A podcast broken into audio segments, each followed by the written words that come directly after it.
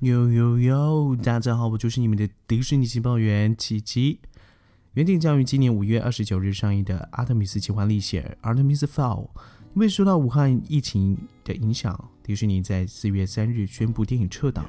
而就在近日呢，迪士尼宣布了一个重要的消息，是什么呢？那就是《阿特米斯奇幻历险》将于六月十二日直接在迪士尼串流平台 Disney Plus 上面跟大家见面。而今天节目呢，就是要让大家更多的了解《阿特米斯奇幻历险》的内容啦。废话不多说，我们准备开始吧。我是谁？我就是喜欢迪士尼，也喜欢迪士尼的迪士尼情报员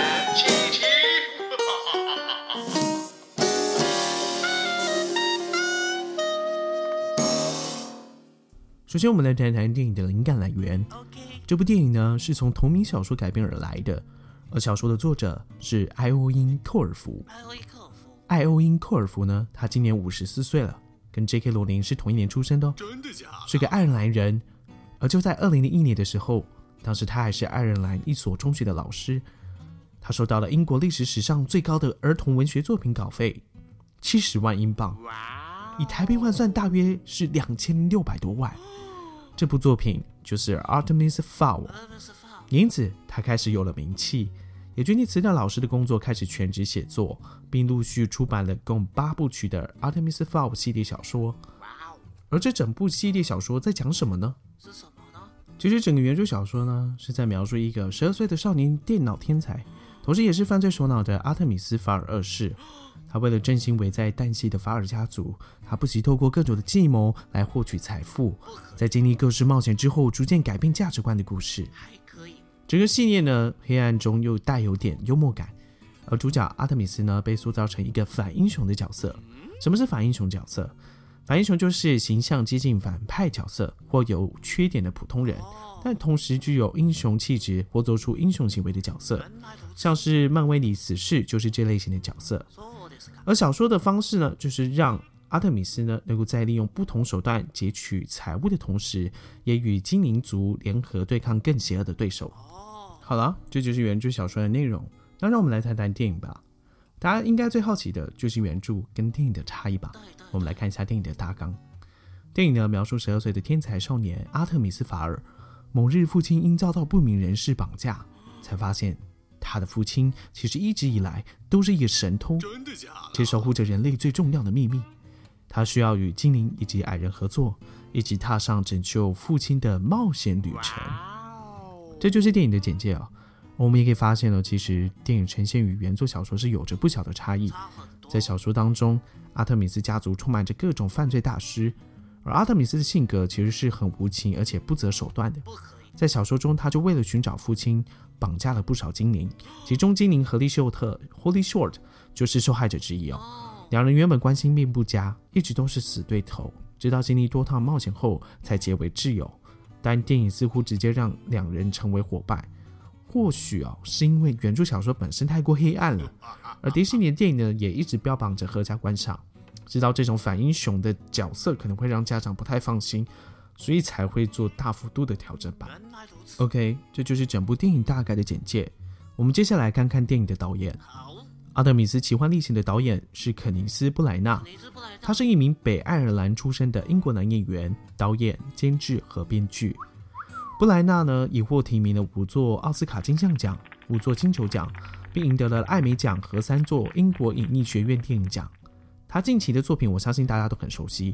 有二零一一年的《雷神索尔》，二零一五年的《星女奇缘》，二零一七年的《东方快车谋杀案》，而今年除了《阿特米斯奇幻历险》之外，他所执导的《东方快车谋杀案》续集《尼罗河谋杀案》也将于十月跟大家见面。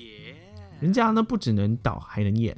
他曾在《哈利波特：消失的密室》中担任黑魔法防御术课的老师吉德罗·洛哈教授，真的假的？而在诺兰的作品《敦刻尔克大行动》以及今年即将上映的《天能》里都有参演一角，大家可以注意一下。好，接下来我们来看看卡斯好了。本片找来呢，即将在明年的蝙蝠侠新电影当中担任大反派切尔人的科林·法洛来饰演阿特米斯的父亲。而我们熟知《零零七》里面的 M 夫人朱蒂丹契，则在此片当中扮演精灵指挥官朱莉亚斯鲁特的角色。值得一提的是哦，朱蒂丹契已经八十五岁了，但她热爱电影，即使现在视力不好，仍持续参演各个电影，这种精神值得我们效仿。另外，帮《冰雪奇缘》里雪宝配音的乔许盖德也在此片饰演矮人毛曲迪甘斯，所以本部片的卡斯也可以说是让人蛮期待的。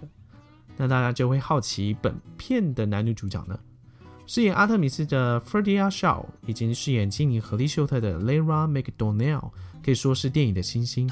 目前呢，在网络上呢是没有太多关于他们的资讯，但我相信，只要此部电影没有太雷，甚至有好的一个发展，或许可以造就新一代的哈利波特跟妙丽，让我们期待一下哦。期待期待。说那么多，如果你还是没有兴趣，最后来跟大家讲一个很大的亮点。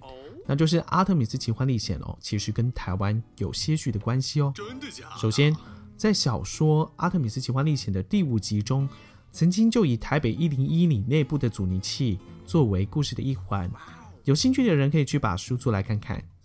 另外，在去年的电影前导预告片当中，画面中居然出现台湾人最熟悉的场景。也就是台北桥机车阵，搭配旁白描述到：世界正处于史无前例的危险中，人类的贪婪迫使我们隐姓埋名。毫无关联的两个世界串接在一起，这简直就是一个很大的惊喜。所以，如果这部片的响应不错，或许续集会来台湾取景也说不定哦。好啦，今天的介绍就到这啦。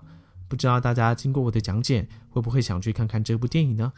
不过因为目前台湾还没有 Disney Plus 串流的服务，所以台湾的观众可能要购买美国 VPN 翻墙去申请 Disney Plus 才看得到哦。只是要注意的是，目前并没有中文字幕的服务哦。So sad。感谢大家收听，如果您喜欢我的内容，或是想要鼓励我，欢迎大家能够在 Podcast 上为我打五颗星的评分啦，我会感激不尽。如果有任何问题或是指教，也欢迎 FB 搜寻迪士尼情报员琪琪，就可以找到我啦。谢谢大家今天的收听，我们下次再见啦！我是谁？我就是